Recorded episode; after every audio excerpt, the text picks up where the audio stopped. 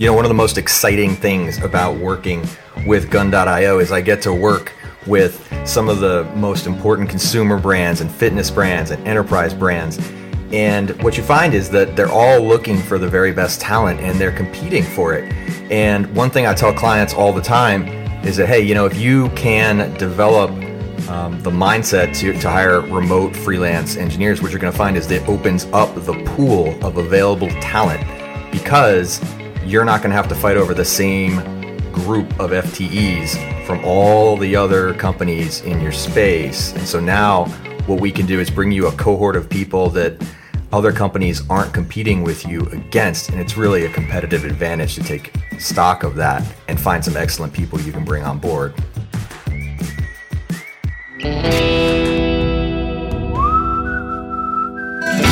This is the Frontier Podcast powered by Gun.io, the engineer's choice for engineering talent. If you like what you hear, rate, review, and subscribe, and follow us on Twitter at the Frontier Pod. John, it's great to have you on. Thanks for joining today. I'm excited to be here. So, if you don't mind, maybe just give a little background story of yourself and your work, you know, up to this point, so the audience can get to know you and uh, where you're coming from. Sure, you bet. Uh, so, again, John Collier, and I, uh, I live in Lafayette, uh, Louisiana, which is southwestern Louisiana. Uh, I have been in the technology arena for about 26, 27 years, uh, and love every bit about it my journey has taken me from from network administration and server administration uh, through uh, DevOps career, but uh, I've, I've, been managing people uh, and teams since about 19 or, or since yeah 1996, uh, somewhere in that range. Uh, owned a few businesses, side businesses, consulting businesses. Um, and uh, and in the last 12 years, I've spent most of my time in building SaaS applications uh, with a variety of companies. One was uh, affiliate marketing for a couple of years, and then I worked with a company called Convirza, uh, and we built a product called Log My Calls, uh, which was uh, speech analytics for marketing phone calls, call tracking software, that type of thing. And uh, most recently uh, worked with uh, CirclePix as CTO, and um, we built marketing software for realtors, uh, virtual tours, um, text reminders, all kinds of tools for them. Uh, and then uh, this last year, I worked with a company called Waldo out of Austin, Texas. and that was a lot of fun doing facial recognition software. And then in the last six, seven months, uh, I started working with a company here uh, in Lafayette called Viemed. And it's a health uh, services, but medical, uh, durable medical equipment company. And we're bringing technology to this. So, yeah. So uh, a big path there from uh, Martech to speech analytics to medical. You know, wow. draw me a draw me some lines there. I mean, how does that even happen to, you know, sort of all of a sudden get into durable medical equipment? I don't think people usually have that path. It's uh it's uh it's a stretch for for some for some paths, but I think the connecting line there is uh, analytics uh, on, on, the underside, uh, machine learning uh, experience. Now, I'm not a data scientist myself, but I've uh, managed teams and had several data scientists work with me, um, and I've just learned tons from them on on what the capabilities are, where to find signal, uh, building models, and that type of thing. So, uh, from speech analytics and being in that space for six years to facial analytics uh, with Waldo, and now what we're looking at doing is taking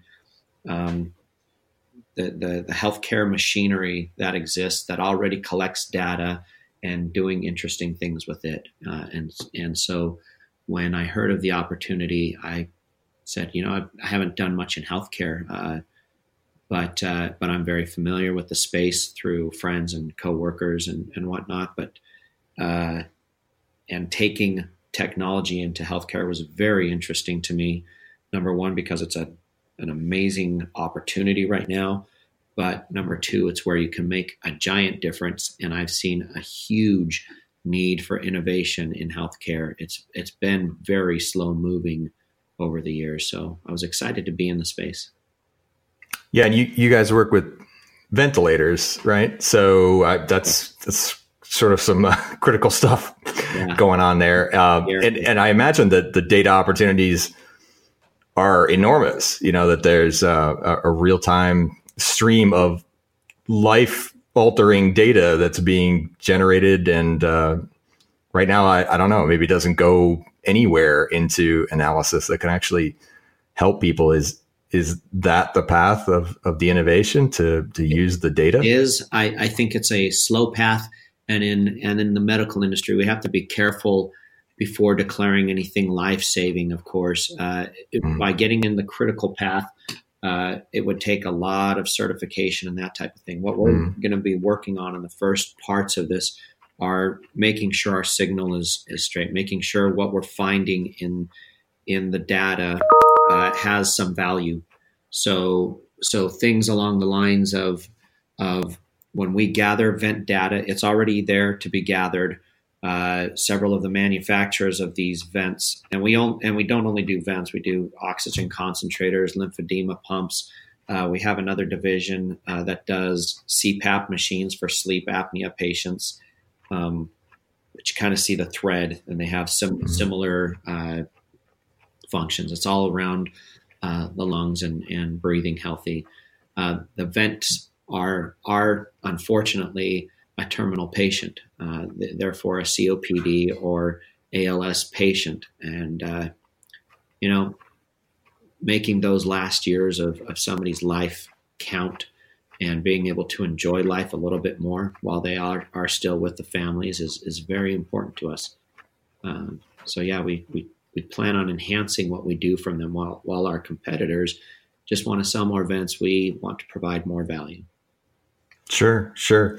So you talked off mic. You know, I think this is a really unique circumstance that that you were able to you know work very closely with the company before coming on, and the mandate being you know sort of, hey, build a, a technology, human and uh, machine infrastructure such that you know that we can achieve this broad.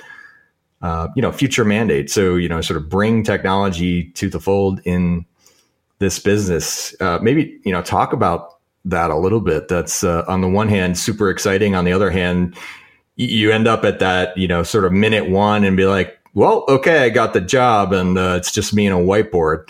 You know, so um, what do I do? yeah. So well, fortunately, I've I've I've built a few teams uh, over the years.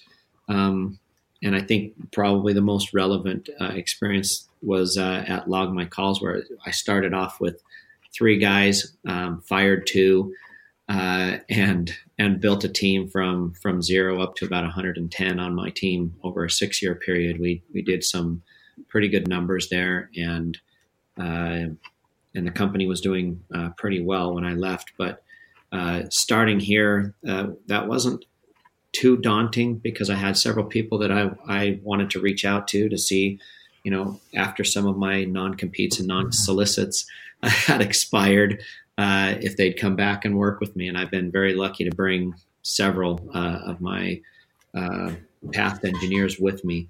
Um, I already had just just from again from the experience and and from a lot of hands on the DevOps side of things.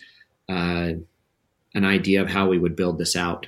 Uh, similar infrastructure from the previous two, uh, all Amazon based. Uh, so putting it all onto paper, putting it all onto the whiteboard, as you mentioned, uh, was the was the the way of going about it, and just start presenting to the board, presenting to the exec team, making sure that I was on the same path as as where they were going with this selling them my ideas, and then it just became all of our ideas that we just started working towards. Um, I also made a few key hires almost immediately. Uh, a VP of product uh, and marketing, which uh, was a rare find with uh, with um, a guy that I'd worked with previously, also, uh, and and he and I are really good friends, and so he's now uh, chief marketing officer, and we co-own the whole product, uh, which is very exciting because we have a wonderful relationship.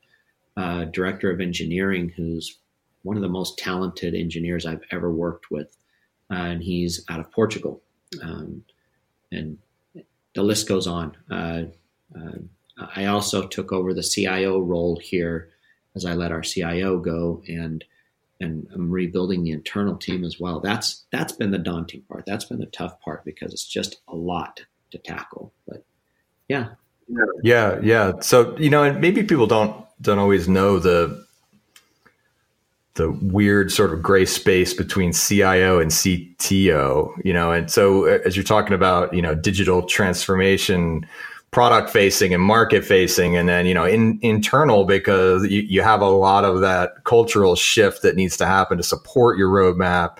Um, yeah i mean what what's that like in the uh, navigating you know both of those that's been that has been a bigger step by far for this company than the than the cto here's why. Um, in my cto rule role i'm building product that nobody's expecting yet. So nobody's depending on this on the internal side, we have 300, uh, 330 employees, uh, depending on an ERP system, our accounting system, our mail and productivity suite. Uh, uh part of our process is uh, for that ERP system is intake, and we have uh, we have respiratory therapists across the nation who are dealing with doctors that have uh, very different systems, and most of them, believe it or not, uh, have zero access to any type of API to send any data. Uh, all patient records are being sent as 70 page faxes, and we're still and we've still got people with one screen up uh, with the fax and them doing data entry uh, into this ERP.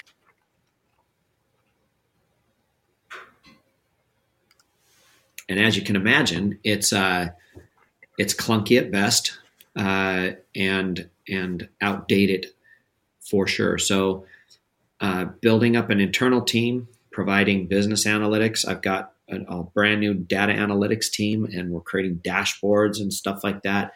Uh, uh and then I've got a new uh, programmer analyst who I've just hired, who will uh, also start working on some efficiencies basically interviewing each of the department managers and and seeing what they can do to improve throughput. We've got to scale this company scaling at an incredible uh, speed, so we've got to help help scale with less employees per you know per uh, patient. And you talked about the internal being even more challenging than the the external. Is it the nature of you know sort of rebuild the plane while you're flying it in that case? For sure, and and everybody feels what you're doing when you're when you're not building a brand new product. Everybody feels the changes that you're making. All 300 page all 300 uh, employees know the things that you're working on the payment processing the this the that and the other. They know exactly when they're waiting on something the pressure to get things done is there. Uh, the executive dashboards that never existed first time viewing into i mean there's a lot of stuff happening on the internal and there's that mixed blessing of you know total transparency i imagine of you know the organization can get away with a lot of stuff that it couldn't before you know or, or rather before it could get along with or get away with things that you know transparency of data is you know sort of cuts both ways if and when your culture is not maybe ready to be fully observed. See, that, see, we have we have a few people, such as our CFO, who are fantastic in presenting data, but it takes days and hours to, to, to bring this to light and to and to display it throughout. We're, we're required to be transparent. We're a publicly traded company, uh, but uh, getting at it has been difficult to say the least. And now uh, I've got a, a, superstar business analyst, a data analyst, who's creating great Tableau dashboards and and meeting regularly with the entire management team to show them stuff, the sales team to show them opportunities and and bring up uh, opportunities uh, for improvement. Uh, this is the first time that uh, this company has worked on uh, key performance indicators, and stating them and and and showing them, and we're getting uh, TV sets and dashboards all throughout the the facility, so that people know you know how they're doing. So it's going to bring giant dividends uh, for us. How do you work with the operations function? Because uh, it brings up an interesting question. That CIO is always one of those roles that you know, sort of came out of data driven marketing and it came out of data driven operations. And you got your COO and you got your CMO, and you know, everybody looks to you to do kind of all those things. It's really what used to be, you know, maybe that uh, IT function, but much more, you know, on the data and information side. And then then you've got all your market dynamics coming in from you know new product development and roadmap and all that stuff is that a is that a place where you see filling both seats, you know, kind of indefinitely, or is that interim? Uh, it's interim. Uh, I knew that the guy that I had uh, was was not the right fit for now, uh, and that I would have to take over it simply because I had more experience. Great guy, just uh, wasn't able to fulfill all of the the, the needs that I had in coming in. Um, and I've done it several times before again, um, and it's and it's a lot. It's it's it's a heavy load, but I think down the road, uh, either through uh, internal promotions and and helping the guys that I'm working with and guys and gals that I'm working with uh, to possibly fill that seat. But I think just on our current growth path, uh, will probably be another year where I'm covering both. Uh, but yeah, I don't think it's a. It's definitely not indefinite. It's too much of a load um, to carry indefinitely, and they're and they're different mindsets. By the way, it's it's it's a different hat that you have to wear when you're going from CIO to CTO. And in certain organizations where they're more operational in nature, you may have a CTO who has who reports to a CIO. Um, in our case, where we're trying to make the transformation uh, into a technology company, a healthcare technology company, uh, it'll be a CIO reporting to me. I I actually report to the COO of the company rather than the CEO because he's more operationally sound. He has a better organization uh, or head for organization versus our C- CEO who's brilliant when it comes to uh, marketing and and investor relations and vision and more of that entrepreneurial mindset as well. So. Yeah, and so much of that is important as as folks are designing and building organizations that that take best advantage of the skills you know at the table. And uh, and you quickly find that you know sort of the textbook models of who reports to who and where you know that's going to change like organizational level per organization. And uh, you know it's critically important uh, you talked about having uh, a nearly full remote team on the technology side. And I would imagine that's not the case for the rest of the business. And so there might be some cultural shifts there, uh, bringing remote work to the, the fray. What's that been uh, like? You said it. Uh, I'm the first one to have brought uh, talent from outside of the country. Um, this uh, this com- this company has um, offices in 14 states uh, uh, and a lot of that's uh, just brick and mortar requirements from Medicare. Um, uh, you know, we're very much centrally located, and then our respiratory therapists generally work from their home, and then they have a set of areas that they cover. But uh, on my team, I've I've worked for the last I don't know probably 11, 12 years with remote teams, and and have learned the tools to make that work. Uh, mostly just daily stand-ups, uh, video chats over either you know Google Hangouts or or Meet now or uh, whatever the tool is du jour, right?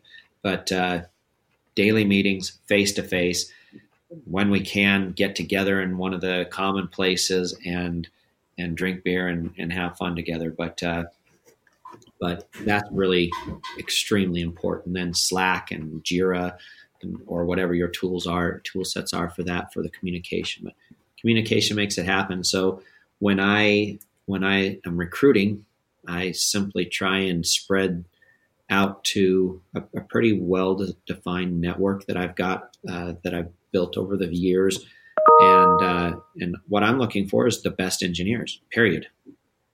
Wherever they're from, uh, and and That's not always U.S. There are there is tremendous amount of talent in the U.S., but there's a tremendous amount of talent elsewhere. Uh, and I sometimes compartmentalize what I what kind of talent I'll look for in different countries. But I'm currently on this very small team that I'm still building. I've got about a third of the people that I'm hiring right now, um, but we've got a couple guys in the Ukraine. We've got one in Portugal who's actually from Poland. I've got three in Argentina. I've got uh, a couple in the Philippines, um, and uh, and then I've I had engineers from many other places as well. But yeah. So you talked about having the very best engineers. Uh, it's something that, that we think about all the time. You know, like how do you measure and what's the systems for you know weeding out the the one percent? So I I always ask, you know, yeah, sure, we have our system, but you know what from your perspective and experience are the heuristics for you know sort of hiring and uh, retaining the very best you know engineering talent? How do you know when you're talking to that's, that person? that's a great question since i'm not a software engineer myself. Uh, my experience comes from more on the devops. I'm still quite technical and i and i still do most of the architecture myself uh, but hands-on coding no uh, and so i start off with probably a group of three or four of the guys that i've worked with in the past who are superstar engineers and who have already built stuff with me, uh, and and then we vet them out together. So to me, personality is as important as the talent is. Uh, culture, you know, the, the, the cliche culture fit. Uh, it's it's real. Uh, number one, I'm uh, as a as a manager, as a leader. Uh, I am definitely not a micromanager. I believe in hiring great people and giving them the freedom to do what they do best. So part of that is the culture. Uh, second, uh, we test every engineer that we bring on board. Um, so we have a, a verbal uh, interviewing uh, position. Generally, my director of engineers um, will do that. Uh, and then we prepared several mini tests uh, that the engineers, depending on their discipline, will do. It's it's a three to four hour uh, coding project, and some people don't want to do that. Some people think that's well, you're going to pay me to do this. No, this is what you're going to do to to see if we'll hire you. Uh, contractor or full time, we do the same thing, and uh, and we're pretty insistent on it. So somebody turns in their code, we look through their code. Is it does it supply unit tests? Does it does it have good documentation? Does it have a good README file that that we know how to install it? And you're talking about your dependencies and and and libraries that you used. Uh, does it include a to-do list, things that you got to, things that you didn't get to? Um, uh, how many questions did you ask? Because a lot of times in our mini tests, we'll throw in uh, things that when the engineer set or sees it, they say, "Why would they do it that way?" Well, that was in there on purpose to, to have you ask. He said, Are you sure you want to do it that way? No, we wanted you to question. that's, that's, that's what one. we want is we want a very collaborative, a very a, a, a person who's going to question decisions, who's going to challenge, uh, somebody who who can really get in there and own it. So that's great. Yeah, I love that, especially the to-do list part. You know, like what you get to and what you didn't, because it shows that there's a longer-term disposition to every project, and it, you just aren't right. done. You know, there's no mythical done, and uh, you know, going on to release new things and having new ideas. You know, it, that's a good way to suss that out. So, excellent, right. excellent.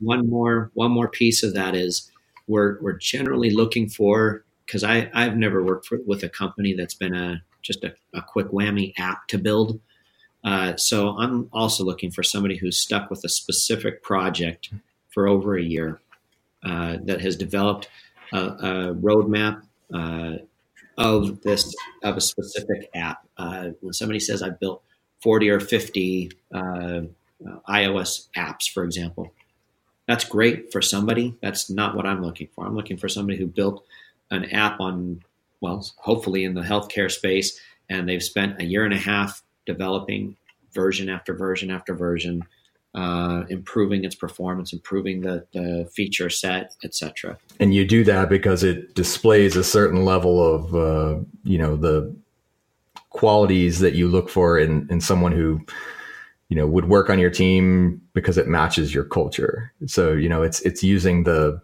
the technology approach for the whole purpose of, of finding those people.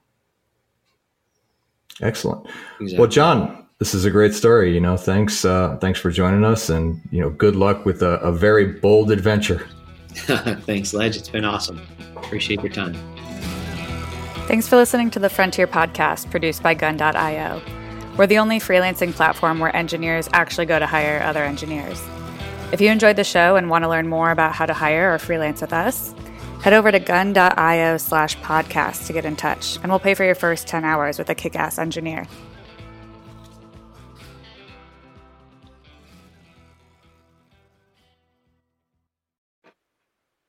Thanks for listening to the Frontier podcast produced by Gun.io. We're the only freelancing platform where engineers actually go to hire other engineers. If you want to learn more about how to hire or freelance with us, head over to Gun.io and get in touch. Let us know you heard the podcast and we'll pay for your first 10 hours with a kick ass engineer.